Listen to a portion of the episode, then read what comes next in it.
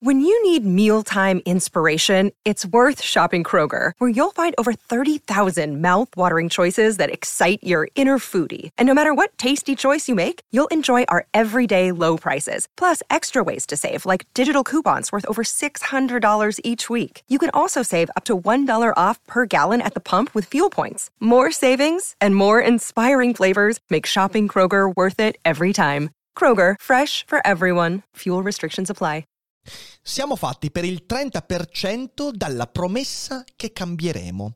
Per il 20% siamo composti da annunci per cambiamenti imminenti, per il 10% di analisi su quanto i cambiamenti ci faranno bene e poi c'è il 40% di terrore per i cambiamenti. Così al 100% non cambiamo mai. Parliamo di promesse, annunci, cambiamenti e paure dei cambiamenti, come sempre, dopo la sigla. Daily Cogito, il podcast per tutti e per nessuno. Puoi amarlo, puoi odiarlo, ma non puoi ignorarlo.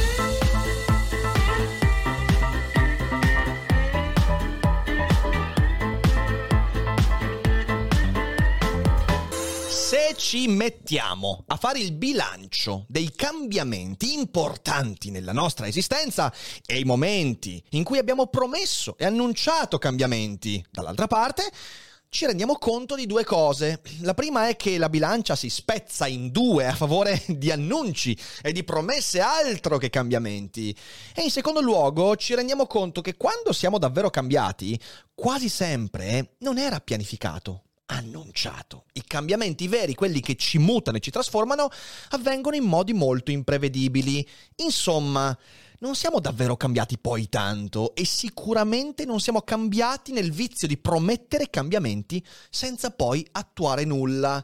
E la puntata di oggi vuole essere un'analisi di qualcosa che ha fatto parte della mia vita e che fa parte della nostra vita in modo molto massificato e che ci danneggia quando pensiamo che invece ci aiuti. Quindi drizzate bene le orecchie e Ascoltate fino in fondo, ma prima di farlo voglio annunciare che finalmente, durante la maratona delle 36 ore, per festeggiare i 2000 abbonamenti, che poi sono diventati quasi 2500, abbiamo finalmente svelato la copertina della nuova edizione del mio primo ra- romanzo, I pianeti impossibili. E qualcuno dirà, primo romanzo, ma come? L'hai scritto adesso? No, è un romanzo di otto anni fa, che però otto anni fa venne pubblicato da un piccolo, piccolo, piccolo editore un po' illibilli e... Uh, non è che abbia girato tantissimo l'Italia, ha venduto abbastanza bene, ma soltanto attraverso i miei canali, gli eventi. E poi, diciamo così,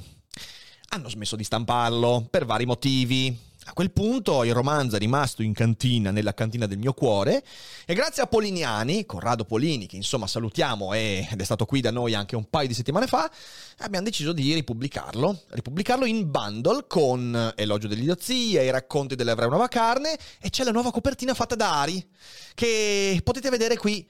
E io sono un po' emozionato perché dovete sapere che io e Ari ci siamo quasi conosciuti grazie ai pianeti impossibili, perché all'inizio della mia carriera divulgativa eh, io ho cominciato a parlare del romanzo, ho cominciato a lanciarmi anche sul web e nei miei corsi e via dicendo grazie al romanzo ed è in quel contesto che io e Arianna ci siamo conosciuti. E quindi quale miglior modo per festeggiare il nostro connubio umano se non facendo fare la nuova copertina, che vedete qui, ed è bellissima e non voglio spiegarvi perché la capirete quando leggerete il romanzo proprio a lei? Ecco, I Pianeti Impossibili sarà disponibile, è disponibile per il preordine adesso e quindi potete preordinarlo nei link sotto. Se lo preordinate insieme all'elogio e racconti della vera nuova carne, eh, l'elogio è il mio saggio di filosofia, anche questo ripubblicato, prima edizione 2018, adesso rivisto e ampliato, eh, informazioni sotto in descrizione, e i racconti della vera nuova carne, che è la mia raccolta di racconti dell'orrore, illustrati da Ari con dei disegni veramente da cagarsi addosso, ragazzi. Ecco, in bundle avrete, oltre a un fortissimo sconto, quasi quasi vi portate a casa tre libri al costo di due, ma avrete anche le dediche, avrete le mie firme e avrete pure un gadget stampato e prodotto qui con il sudore della fronte di fede ai Cogito Studios. Quindi insomma i bundle sono sotto e non ce ne sono ancora tantissimi, quindi approfittatene, non ve ne pentirete e niente, a presto coi pianeti impossibili, ovviamente che spero apprezzerete, poi ci faccio anche un piccolo video, eh, mi raccomando, ma adesso torniamo al nostro Daily Cogito. C'è stato un tempo nella mia vita in cui la produzione di promesse andava a gonfie vele. Se il PIL nazionale crescesse con le promesse, io sarei stato il benefattore dell'Italia. Certo, poi con le tasse avrebbero trasformato le promesse in incubi. Ma quello, quello riescono a farlo comunque. Però no, il PIL non cresce con le promesse. Le promesse vengono fatte per motivi che non hanno a che fare con il benessere, anche se ci sembra che sia così. E io così promettevo, promettevo, promettevo, annunciavo, annunciavo, annunciavo agli altri e a me stesso che avrei studiato di più e con maggiore costanza, sarei stato più attento nella programmazione, avrei rispettato i calendari, avrei rispettato gli impegni. Promettevo che avrei posto maggiore attenzione ai dettagli, alle cose importanti che mi sembravano superficiali e che invece lasciavo andare senza troppa attenzione. Promettevo che mi sarei impegnato di più sul lavoro, eh, che avrei posto maggiore attenzione appunto sui miei impegni e via dicendo, che non avrei dato per scontate le relazioni. E promettevo, promettevo, promettevo e credo che molti si ritrovino in questa descrizione. Promettevo a me stesso di usare meglio il mio poco tempo a disposizione per diventare l'uomo che avrei voluto diventare e mentre promettevo non facevo. Puntualmente le promesse, gli annunci mi davano così tanta soddisfazione, mi facevano sentire così saggio, così sapiente, che poi i promessi cambiamenti apparivano superflui. Perché in fin dei conti che cos'è la fatica di affrontare un cambiamento e di attuare un cambiamento di fronte all'endorfina rilasciata da una promessa ben fatta? Niente. Era meglio avere centinaia di promesse che non un cambiamento, perché questo porta fastidi, invece le promesse mm, hanno un gusto fantastico. Ebbene sì, noi siamo drogati di promesse e al tempo stesso siamo maledettamente terrorizzati dal cambiamento, sia quello in agguato che non immaginiamo, sia quello che abbiamo annunciato alla cena di famiglia, dove i genitori ci guardano storto perché abbiamo perso di nuovo il lavoro, perché non abbiamo fatto quello che dovevamo, perché non abbiamo tenuto fede agli impegni e ci fanno il discorso, eh, ma guarda che devi stare attento, devi impegnarti e tu dici ok, vi prometto, ve lo prometto, giuro a me stesso, annuncio solennemente che la mia vita cambierà e diventerò l'uomo che non sono mai riuscito ad essere. A quella cena di famiglia siamo galvanizzati dal fatto che i parenti ci guardano così e dicono bravo, bravissimo, sì, dillo ancora. E tu lo dici, lo ridici e poi non capita un cazzo veramente. Questo è il motivo per cui alla fine dell'anno noi facciamo i propositi che poi non manteniamo. Non è che non li manteniamo perché non abbiamo le forze di mantenerli. Non li manteniamo perché abbiamo fatto propositi. Fare propositi ci fa sentire bene, mantenerli è troppa fatica. E quindi, quindi facciamo propositi e questo mina alla base il mantenere. È il motivo per cui il 92% dei contenuti in rete eh, gira intorno a rivoluzioni, a nuove rubriche, a progetti fantastici che non vedranno mai la luce. Però annunciare è bello. Questo è il meccanismo perverso della promessa di cambiamento. Vedete, è un meccanismo che appaga tutti, tutti.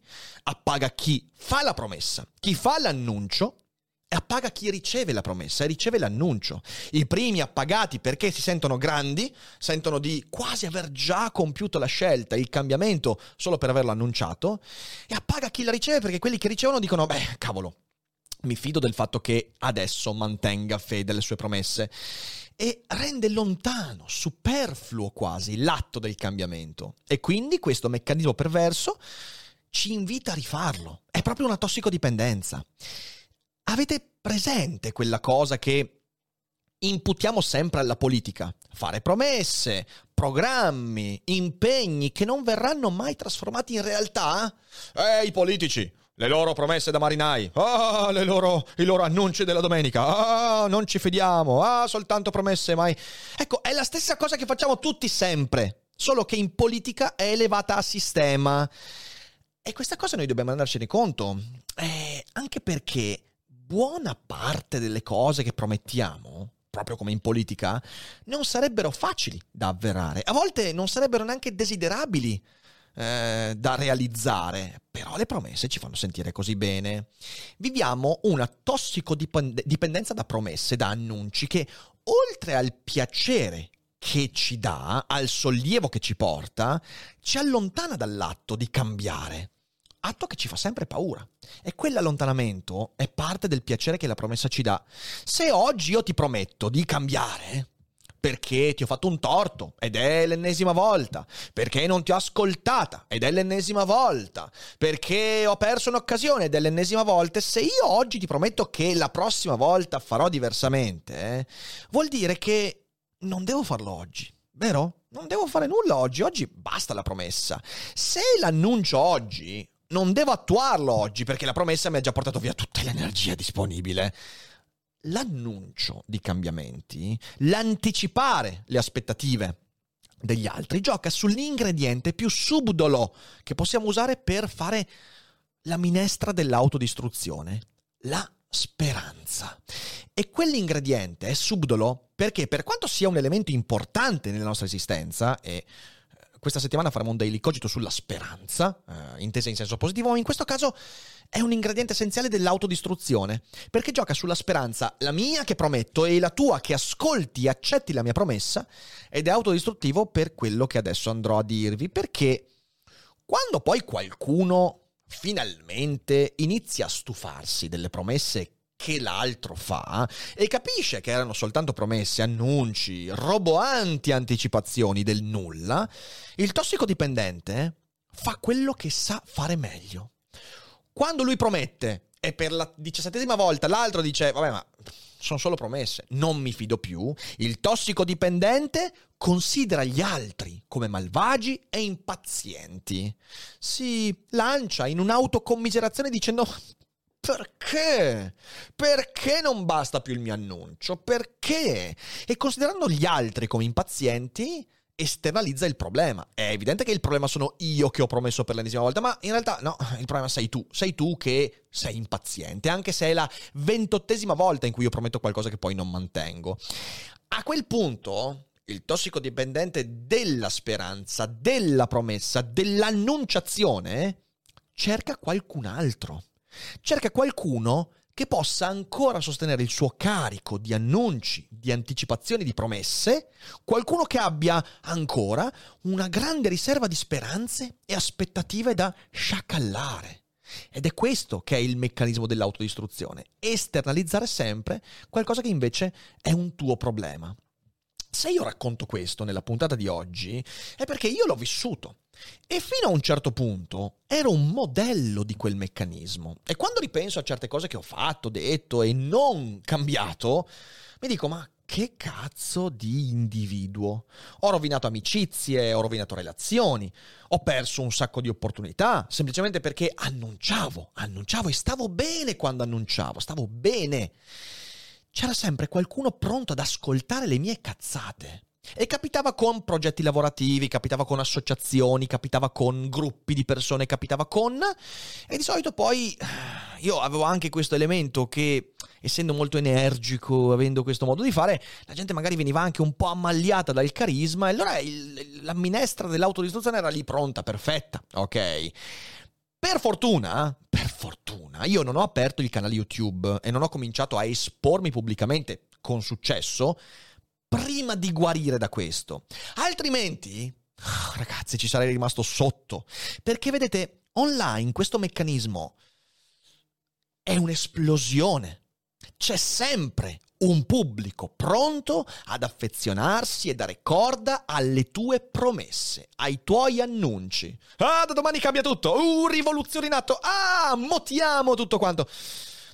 Queste cose sul web funzionano perché quelle emotività del meccanismo ti prometto di cambiare a tu per tu, quando hai a che fare con un gruppo di persone che non ti conosce bene, che ti vede soltanto da distante, che quindi in te proietta grandi aspettative, che di solito corrispondono alle proprie mancanze, eh, troverai sempre qualcuno che ti dice sì, che bello questo annuncio, che bello questa promessa. Tieni conto il fatto che il pubblico non viene veramente danneggiato poi da chi fa annunci ma non li mantiene e il gioco è fatto. Però in questo caso tu ti danneggi enormemente, tu che fai la promessa. È per questo che ringrazio di non avere un canale YouTube, aver avuto un canale YouTube in quel periodo, perché se l'avessi avuto, questo meccanismo mi avrebbe inghiottito, divorato. E io vedo molte persone che si fanno inghiottire e divorare proprio da questo meccanismo.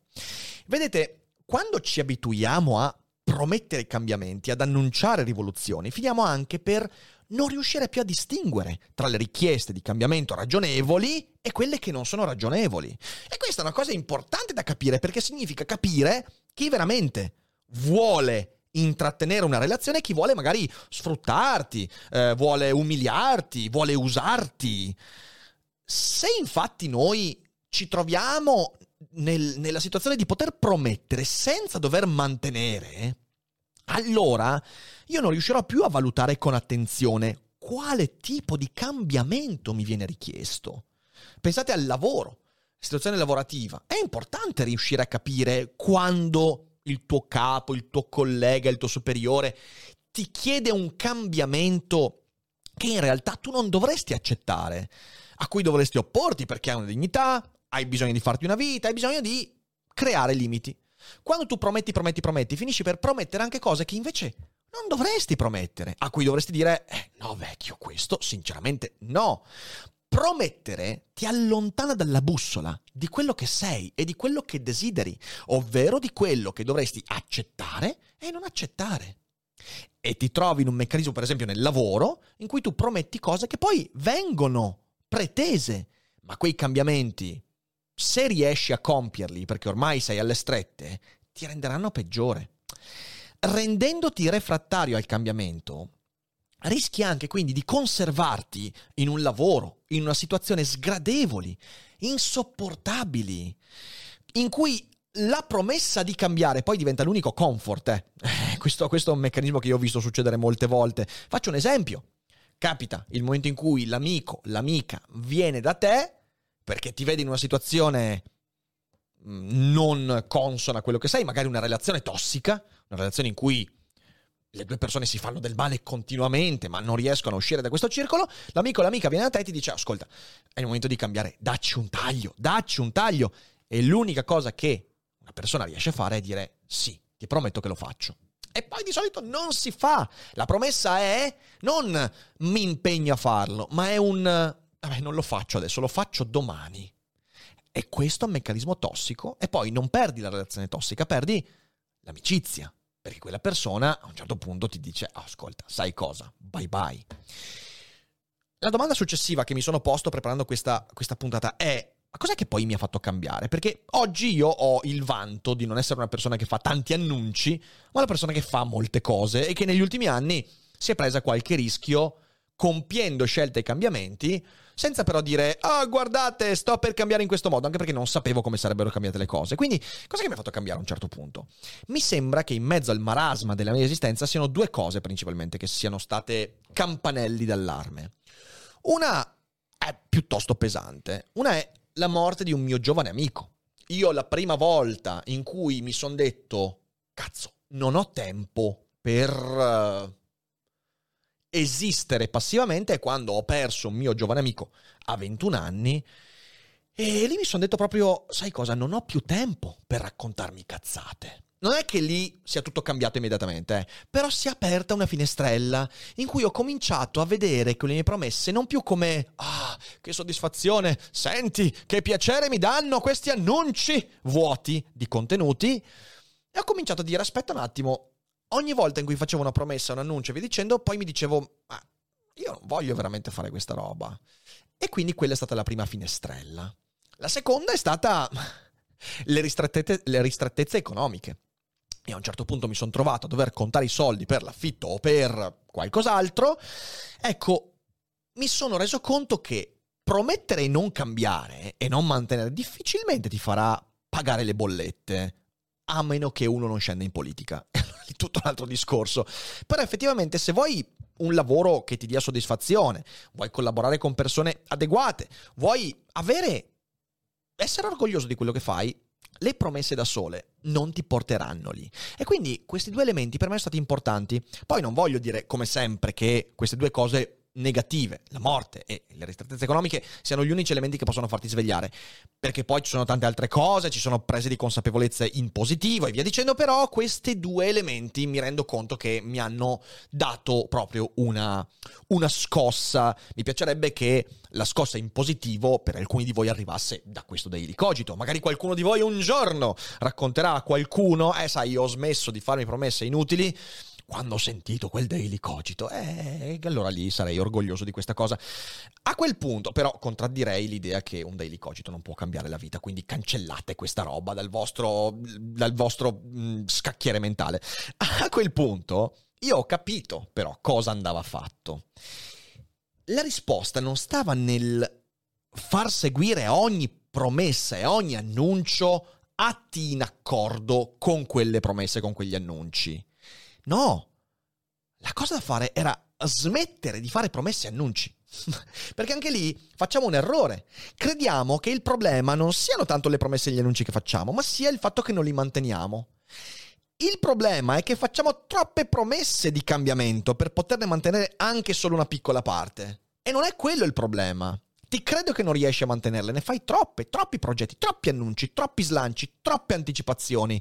No, noi infatti, pensandoci bene, non promettiamo per mantenere, ma per rassicurarci. E quindi è sulla rassicurazione che ci diamo che bisogna lavorare. Ciò che mi ha cambiato e ciò che ho cambiato nella mia, eh, nel mio, nella mia condotta è fare meno annunci per ripararmi un po' di meno dalla possibilità del cambiamento. Perché di questo mi sono accorto, tu prometti per rimandare il cambiamento, prometti per dire alle persone guarda, se hai ragione, però non oggi.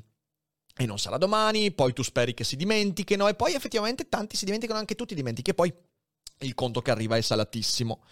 Quindi, dal mio punto di vista, smettere di promettere smettere di anticipare, smettere di annunciare in ogni ambito della vita, partendo dalle cose piccole, perché è più difficile cambiare questo aspetto nelle cose delicate, nel lavoro, nell'amore, comincia a farlo nelle cose piccole, nella quotidianità, comincia a farlo a te stesso, smetti di essere autoindulgente sui cambiamenti che vuoi rifiutare, sii onesto con queste cose. Quindi smettere di promettere significa rendersi conto che per stare bene non serve poi cambiare così tanto. Quando io guardo il bilancio del mio ultimo decennio, mi, so, mi, reso, mi rendo conto che le promesse di cambiamento che facevo erano molto più pesanti e radicali rispetto ai cambiamenti che poi effettivamente ho attuato nella mia vita. Io sono diverso rispetto a dieci anni fa, ma non sono poi così tanto diverso. Mi prenderei a schiaffi se mi incontrassi, se incontrassi il Mettesso D quando avevo vent'anni, ma sarei anche lì a dire, cioè, vabbè, fa, fatti la tua vita, fatti i tuoi errori, non è mica non sono cambiato, però per rendersi conto bisogna smettere di fare promesse, altrimenti perdi la bussola. Ci accorgeremo che smettendo di annunciare rivoluzioni non c'era davvero bisogno di una rivoluzione. E credo che sia questa una grande consapevolezza che dovremmo conquistare e che a me ha fatto un sacco bene. Non devi mai stravolgerti e quando ti convinci di doverti stravolgere è di nuovo molto simile a un annuncio, perché non puoi stravolgerti in un giorno, lo farai in anni però, in fin dei conti, allora se lo annuncio gli altri dovranno avere pazienza. E questo meccanismo ci fa molto, molto male. Ovviamente, in conclusione di questo Daily Cogito, non posso che promettervi che non cambierò mai. E in realtà cambieremo. E promettetevi, promettetemi di non cambiare voi nei commenti. Fatemi promesse di cambiamenti nei commenti, così io ignorerò ogni commento, ma spero davvero che questo Daily Cogito sia utile per togliersi di dosso una di queste paure e queste indulgenze che ci diamo. Le promesse sono autoindulgenze, è il tentativo di non ascoltare gli altri, di non capire quello che sta succedendo e sapete che questa cosa, insomma, non è esattamente la strada giusta per vivere serenamente. Io vi ringrazio molto per aver seguito questa puntata, che spero sia stata utile. Mi raccomando, guardate sotto in descrizione i link per i pianeti impossibili, l'elogio dell'idiozia. Fatevi questo regalo d'autunno, regalo di Halloween, quindi. E poi i racconti della vera nuova carne è proprio un regalo perfetto per Halloween, quindi dateci un'occhiata. E niente, vi ricordo anche che sul mio sito trovate tutti quanti gli eventi dei prossimi mesi aggiornati. Presto arriveremo a Roma, presto arriveremo a Cesenatico, Napoli, stiamo lavorando a date il 14 ottobre a Milano per Quanti giga pesa Dio, il monologo su Philip K. Dick, non vedo l'ora. Non vedo l'ora di portarlo in giro per l'Italia dopo un anno e mezzo eh, dalla, dalla stesura del monologo. E direi che adesso veramente è tutto. Condividete la puntata con le persone lì fuori. C'è bisogno di Daily Cogito. Ma quando condividete non fate promesse inutili. Lasciate che lo ascoltino. E il cambiamento impatterà sulla loro vita e li tramortirà e li trasformerà come non hanno mai pensato. E non dimenticate che non è tutto noia ciò che pensa. Ciao.